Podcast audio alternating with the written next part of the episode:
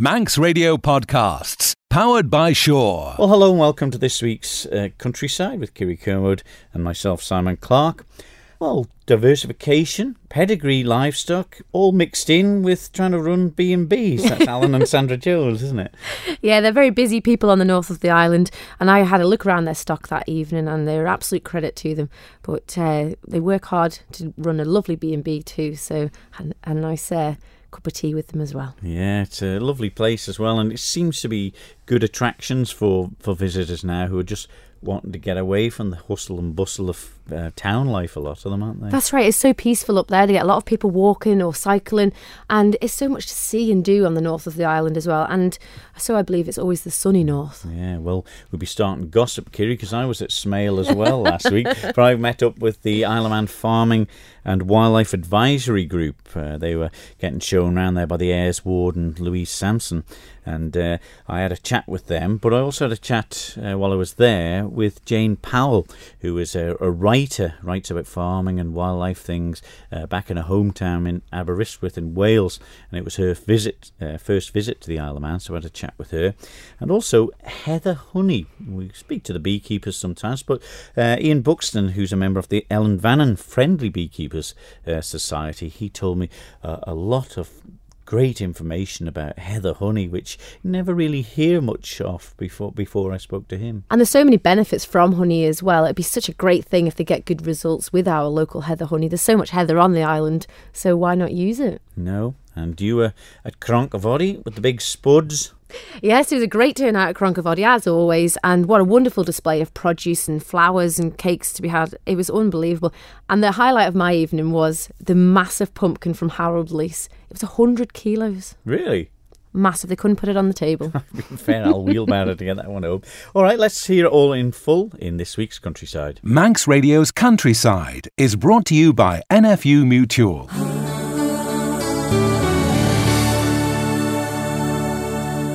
Well, last weekend I took a skeet down to Smale to meet up with some of the FWAG group, uh, the Isle of Man Farming and Wildlife Advisory Group.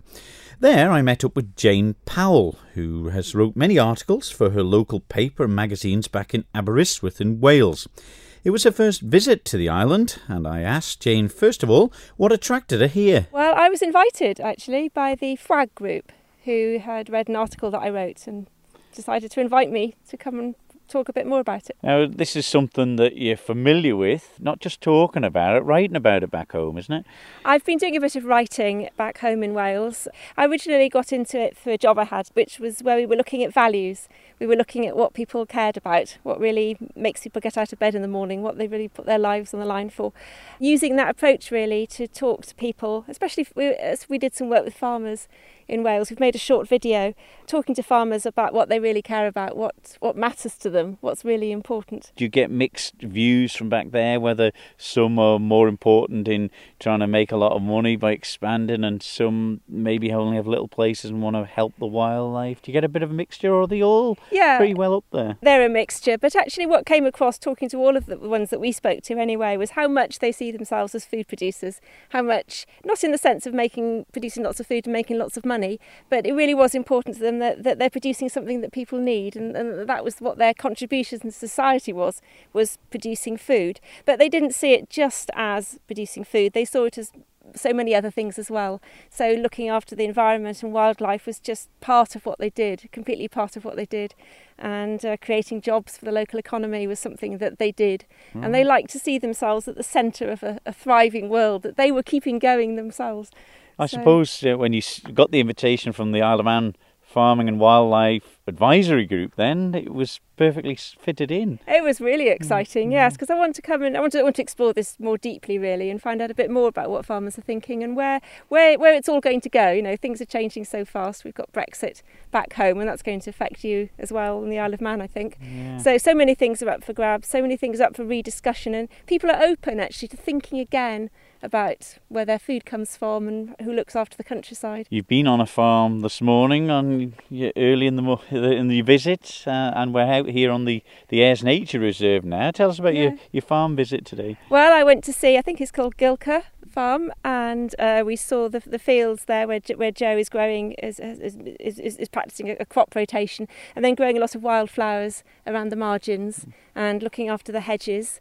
It was beautiful, really, really beautiful. Yeah, they've so, got the added bonus, I suppose. They've got uh, they're down by uh, the trench, the Lhen Trench as they call it. So they've got a yes. bit of marshy stuff. They've got a bit of a, a sort of plant, little small plantation and, or wood there as well. Yeah, they? yes, and the, and the trench is causing a bit of a problem because it's drying out their land and they're losing some of their wet habitats. So it's a really interesting question there mm. about about water management and flooding and. And it's funny that when for years uh, farmers have been encouraged, come on, get your ditches clean, get mm. get it all drained away, and yet this could cause problems years later. Yes, and in fact, back in in Wales, in, in, in mid Wales, they're busy blocking up some of the drains because that actually if you block the drains, more of the water gets absorbed by the land as, as opposed to running off and running off off into the rivers and actually causing flooding downstream. So it's an important part of flooding control to absorb the water actually where it's produced. Now yes. we're here at the, the nature reserve here at um, at Rue Point. You've had a walk around here. What's your impressions of this? Anywhere well, like it, this back in Aberystwyth? Uh,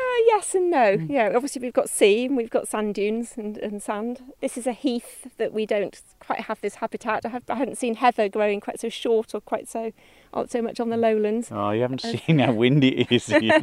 of course, you've had Louise Sampson, the Ayres warden, here showing you around, and she she's so passionate yeah, she's, about this area. No, so much. She was very sad actually hearing about all the the difficulties that the breeding birds are having. The Arctic terns not um, not rearing young properly and possibly dropping the fish stock so that they're not able to feed their chicks. So, so I think it must be very tough watching watching things I think she thinks it's it's climate change it's, it's extra rainfall everything's changing. And of course some species lose out and it must be very hard to see that. Mm. you know when your job is to look after nature and the things that you're looking after are, are failing for some reason. And then other things are doing really well. So the curlews are doing very well. So I guess it swings and roundabouts, but yeah, it's, it's worrying. I think it's all over the world. Things are changing. It? Yeah, things are mm. really are changing. Well, a very fascinating lady to talk to, and very passionate about finding out more about what's happening in the wildlife world and also the farming world. That was uh, Jane Powell from Aberystwyth in Wales, a guest of the FWAG, the Isle of Man Farming and Wildlife Advisory Group. It was a, a lovely walk down to the. Uh, the trees and the forests down at Smail, or Rue Point as some call it. a group of enthusiasts that trying to look after everything. She learnt a lot about, you know, what was happening, of course, with Louise Sampson, the Ayres warden, there along, you know, to, to give her um, bits and pieces about her knowledge of the area too. There'd be, I suppose, be rare species and all sorts of new things to see and, and to point out to local people as well. And, and it's such a beautiful place, isn't it, the Ayres? Yeah, and they'd been to Joe Crellin's in the morning, as she said there in the Kilcock, and uh, having a look around and you know, it's just a good example of a farm, isn't it? Because it's got lots of different arable land. It's got the equestrian side there with diversification. It's got the little forest and woodland there, the wetlands down near the Lhen Trench. You know, it's got everything that uh, sort of excites uh, them people from that area of, of life, really. Well, that's it. Some of these species only live with certain other species as well. So to have that diversity within one farm, you, I, I bet you find all sorts of interesting facts. Yeah, it was interesting uh, her mentioning as well about. Um, you know, with the the way things gone, it's always had the meadows and things. You know, most farms, I remember, it's of course, for years they encouraged farmers to, to put ditches in and drain them, and now they're struggling for, wetland areas, which uh, seems... That's it. The modern way of farming doesn't always suit some of these rare no. old-fashioned species. And where we are down at, at Langness, there, there's grasshoppers, and on the on the coast of Santon Gorge, you see all sorts of rare things down there. It's absolutely fascinating for people of the FWAG group. Yeah. Talking about rare things, some rare old characters at the Cronkyvoddy uh, fair, wasn't there? Yeah, Cronkyvoddy. I mean, that in a nice way, of course. Absolutely. No, the Cronkyvoddy Produce Show is always a good turnout, and, and they always hold the big spud competition. And uh, this year, 90 buckets were handed out with seed potatoes and 87 came back so it was a really That's really good, good turnout so I caught up with some of the organisers Jim Kane and Gordon Clegg well it started out that the ploughing match was getting short of funds so we decided we'd have to do something about it. We arranged to have start this produce show and also to restart the sports. Used to sports used to be happened years ago and then they died out for a number of years. So and then um, somebody had a bright idea that we buy a marquee. So we done that and then we started renting it out every year. That come to be two marquees in and, and this year there's possibly been out more than ever, hasn't it? So we've made a lot of money with that. Since these sports started, we've given well over 50,000 to charity. And Gordon, you're the chairperson of the society. You must be delighted with the turnout here today. I'm really pleased with it. We've got uh, 90 foot of marquee here now, and it's pretty well full, which is a big difference when it first started. And there's good entries in all the confectionery, vegetable classes, pot plants, flower section. Everything has been supported well by everybody. There's one event that happens here every year, the Big Spud competition. Now, this is island wide and it's fierce competition. How did the entries go this year? Well, it's getting more and more popular every year. We actually put 97 buckets out this year and seed potatoes. golly. And I think there's about 88 come back, so it's, it's, it's done quite well to come back. So this year, Gordon, Leslie Holsall from Peel came up out top with his uh, bucket of spuds. What was the, was he close behind him? Leslie had uh, 18 pound 15 ounces. Dorothy Farragher was coming close behind second with 17 pound, and Carol Farragher was 14 pound. But uh, these are all good weights. Uh, a lot lighter than last year. I mean, last year's weights were up around the 23 and a half, 21, 20 pound, 22 pound. That's the sort of range they were in. So it must have been a poor year all round. So would it be obviously they're growing in these tubs, so the ground conditions can't really affect them. But is it how they're kept at home or what they're feeding them? Maybe. It's where they're fed, where they're, where they're kept, how much you water them. Some people I noticed haven't put drain holes in the bottom of the tubs this year and they were waterlogged. Oh, and it's, it's all little things you've got to remember. You don't think about at the time. You just put the spud in and water and it can't get away. But all these things are took into consideration. So will these spuds here today? Will they be sold tonight? Because you obviously have a very successful sale of produce each year. Yes, we do very good for the for our sale every year. Everybody that enters in the show are very good to leave their produce behind. We can hold the auction later. All proceeds, we pick a charity every year and try and keep it on the Isle of Man. And this year's charity is uh, Motor Neurone Isle of Man. Everything that's raised. is not just from today, from the sports, from the ploughing matches. Uh, we hire out the marquees various times through the years, and that's all put together. Be very proud of yourselves. A lot of hard work goes into it a day like today. There is a lot of hard work going into it. And I know you're talking to me and you've, you said I'm the chairman, but I'm only one person. The chairman is only at the head of a big committee. If it wasn't for the likes of uh, Jim and Marion Kane and Dennis and Wendy Quirk and Ruth Brown and Mike, everybody, everybody that comes and does anything, it's all it's all teamwork. There's no I in team. Like you've just got to keep going and work together. Finlay Sloan, you're a very keen gardener and you've won quite a number of prizes here tonight at the Cronkyvoddy show. Do you enjoy gardening yourself? Yeah, And do you think you'll be a farmer or a gardener when you're older? bit of both. So what's next? You've got the sale of veggies this afternoon. Are you, are you looking forward to the sale? Yeah. And what will you be buying? I Hope to buy one of the heavy pumpkins because uh, seeds in the pumpkins. We're going to try planting the seeds. Have you it. ever tried pumpkin growing before? We were given a pumpkin seed, an Atlantic giant, but that didn't grow. It grew a little bit, like a centimetre, and then it just died off for some reason. Oh, so try again harder next year then. Yeah, hopefully we'll try to get a polytunnel fields at Grandad's farm.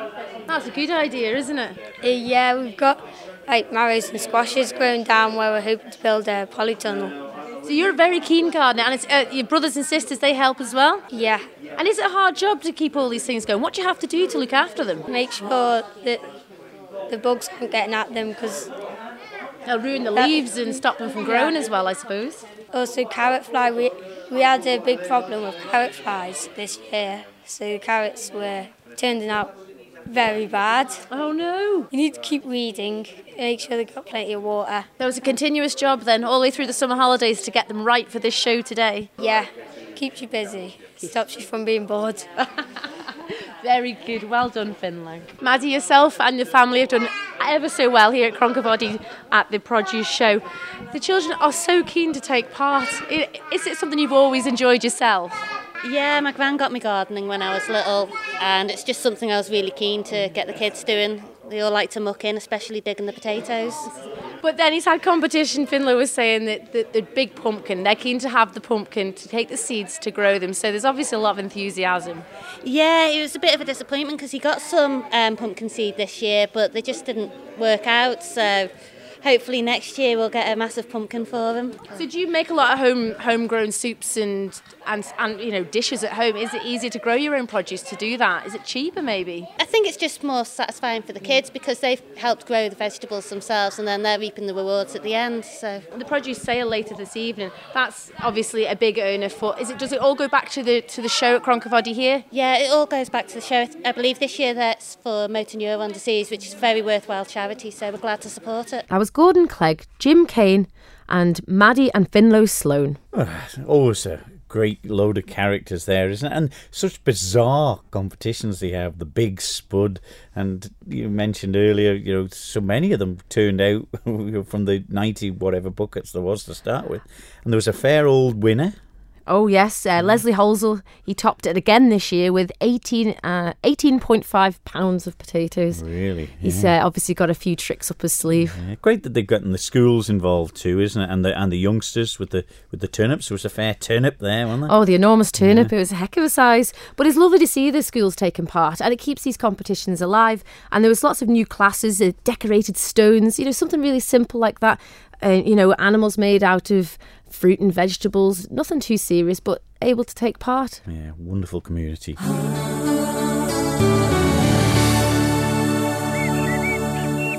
Manx Radio's Countryside is brought to you by NFU Mutual. And we've spoke, or you've spoke to the beekeepers on the Isle of Man over recent times, Kiri, but what about heather honey. Do you know much about that? I have heard it's um, very tasty, but mm. I don't know much else about it. No, well, I didn't really. But while I was at the Isle of Man Food and Drink Festival, I caught up with Ian Buxton, who's a member of the Ellan Vannin Friendly Beekeepers Society, and he told me more about it? It's a different kind of honey to most of the honey you'll buy in the shops. It's quite difficult to produce because it's a, a thixotropic honey. It sets like a jelly inside the honeycomb. So if you want to extract it and get it into a jar, it's a lot of hard work for the beekeeper. You've got to crush and press the honey out of the comb, or it could be cut out as a piece of honeycomb with the heather honey in it. It's uh, it's different to extracting, uh, not so easy to extract as a, as a clear runny honey. As a, as a beekeeper, though, is that something that that just makes it a little bit more of a challenge and uh, sets you aside a little bit that you can do it? Yes, if you do that, it does make it a little bit more unique. It's more of a premium product, and there are only a couple of beekeepers on the Isle of Man that take the trouble to do it because you've got to move the bees up to the heather and take them up on the hills so they can feed on that at the right time of year. And then when the flowers have gone, you've got to take the beehives back down from the mountain again and then you've got all the hard work of extracting. So it is quite a difficult process. Yeah, it's got a, fairly dark uh, look about it. You can dip the spoon in it really easily, you know, like a liquid one. But When you turn the jar upside down, it stays in there. Yes, a bit like a tomato ketchup has that sort of thixotropic consistency. It's solid or semi-solid, but when you hit it or agitate it in the right way, it will start to flow. So there are two ways to get it out of the out of the honeycomb. You can either vibrate it and get it liquid and then try and extract it very quickly. But the usual method is to press it and then push it through filters and sieves.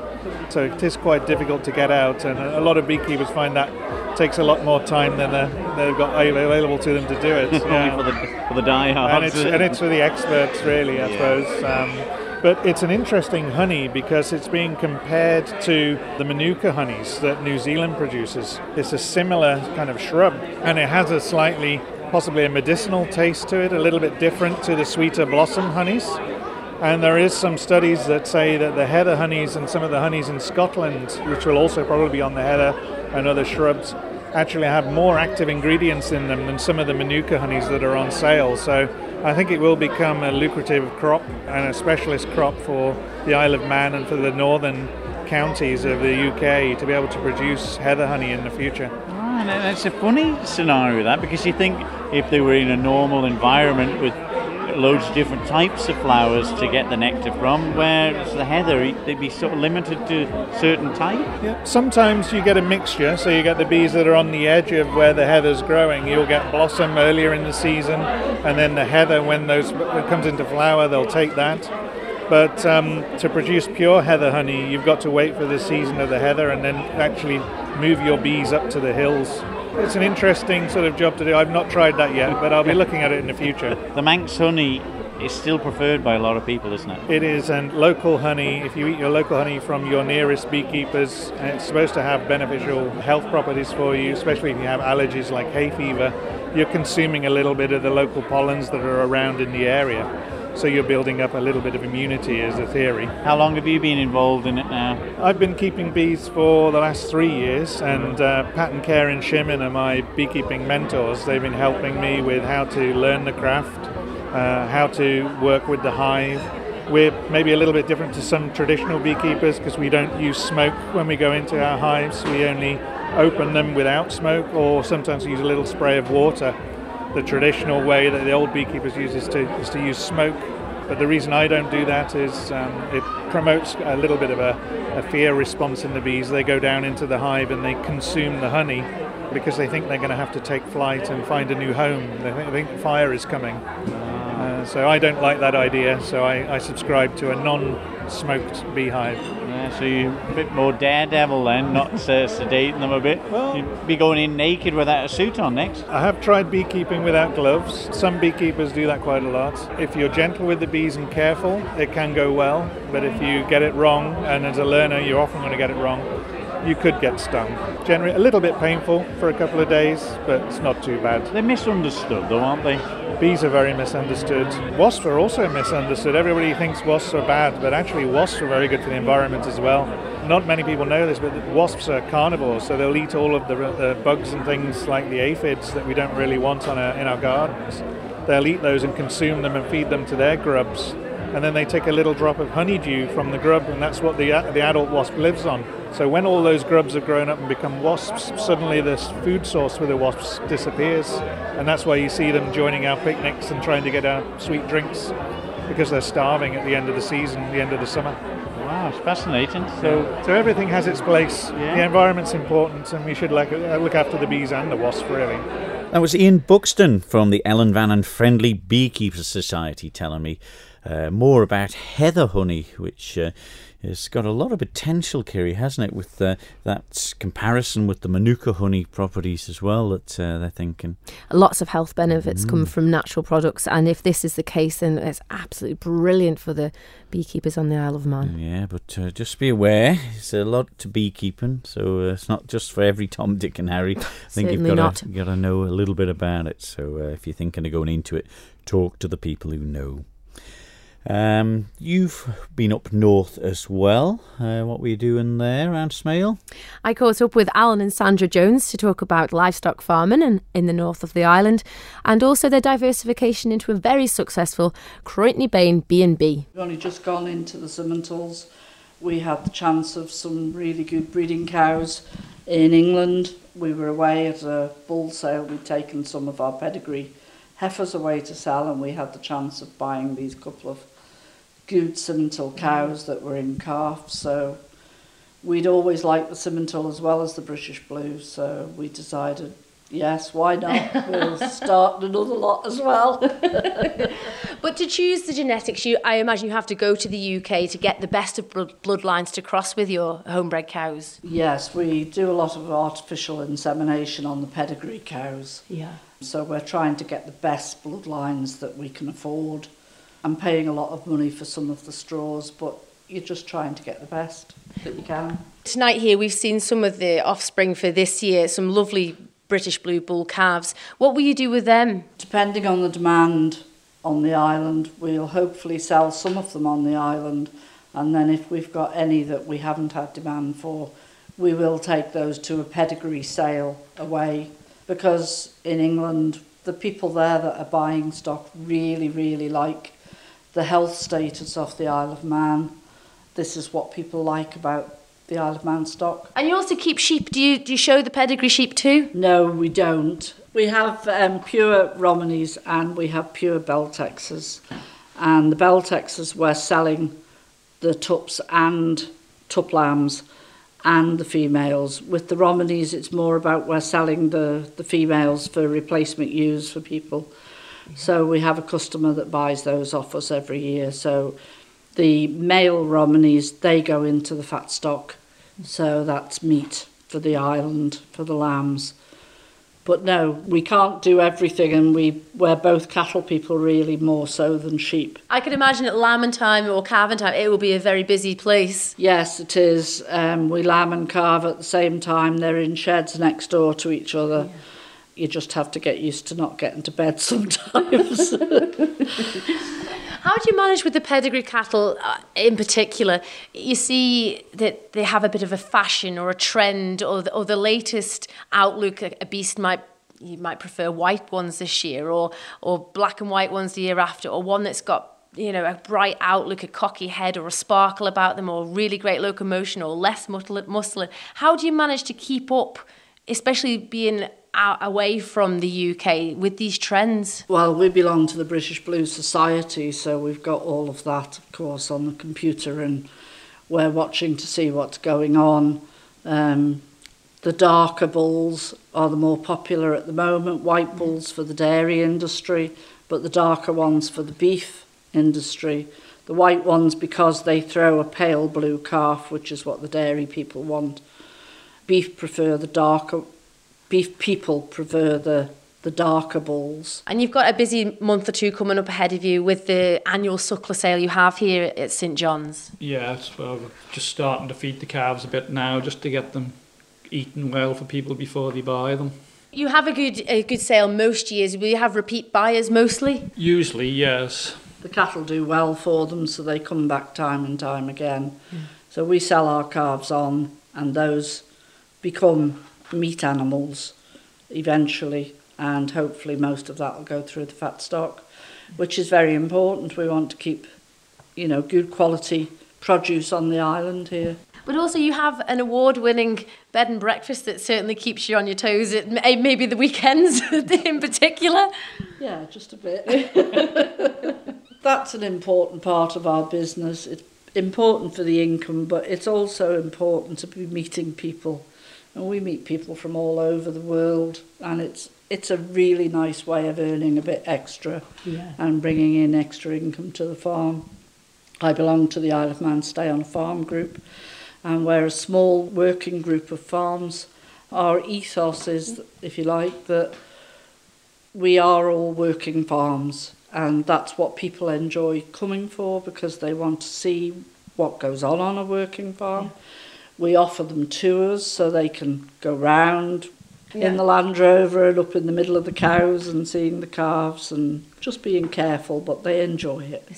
People don't realise what goes on day to day on a farm and they just love it. And Alan usually comes in when I've finished breakfast and says good morning to them all and they're asking him what he's going to be doing today and, you know, things like that. And especially if there's a cow due to calve. Has she calved yet? First question when you come in. the people that come here are the people that want to be out in the countryside. They don't want to be in the towns. Yeah. They're not bothered. They're back here maybe seven or eight o'clock at night and they're sitting in the conservatory and there's cows and calves in the field next to them and they're watching them and you see them running for their camera and they're out the door and photographs taken. That was Alan and Sandra Jones from Courtney Bain in Smale. Yeah, and it's also great that um, there's awards exist, you know, that I uh, hear that they get as well for you know, using a lot of Manx produce in their bed and breakfast um, facilities. You know, it's it's just great, and these things you don't know about, isn't it? This is it. A lot of work goes into the B and B side of it, and there's many awards that can be achieved. And the Harvest Award for the using of the Manx produce, I think, is essential for uh, people visiting our island. And uh, Alan and Sandra use all Manx produce in that B and B business, and I, I think it's wonderful. Mm. Manx Radio's Countryside is brought to you by NFU Mutual. Well, from little tiny busy bees to massive 100 kg pumpkins, a bit of contrast in it. Um, all interesting, though, isn't it? Particularly the heather honey as well. Ian Buxton there telling us uh, uh, quite a bit about that and that connection that they're hoping with the uh, Manuka honey. Um, I think it's New Zealand, a lot of it's uh, produced as well. So, such medicinal benefits from it uh, that uh, people. And it's one of them things, the old wives' tales, isn't it? I get some honey in you, that'll cure your throat. And it still works. Yeah, it does. So we'll leave it there for this week's countryside. We'll be back the same time next week. So from me, Simon Clark. And me, Kerry Kermode. We'll see you then. Bye bye. Bye bye. Don't sit in the slow lane. Join the fast lane right now with Sure's all new Superfast Plus broadband. Enjoy more bandwidth, amazing speeds, and the best value on the island from just £23.95 per month. So don't be left behind. Get a piece of the high speed action with Superfast Plus broadband from Sure. For details, visit our stores in Douglas, Ramsey, and Port Erin or click sure.com. Love being Sure. Terms and conditions apply.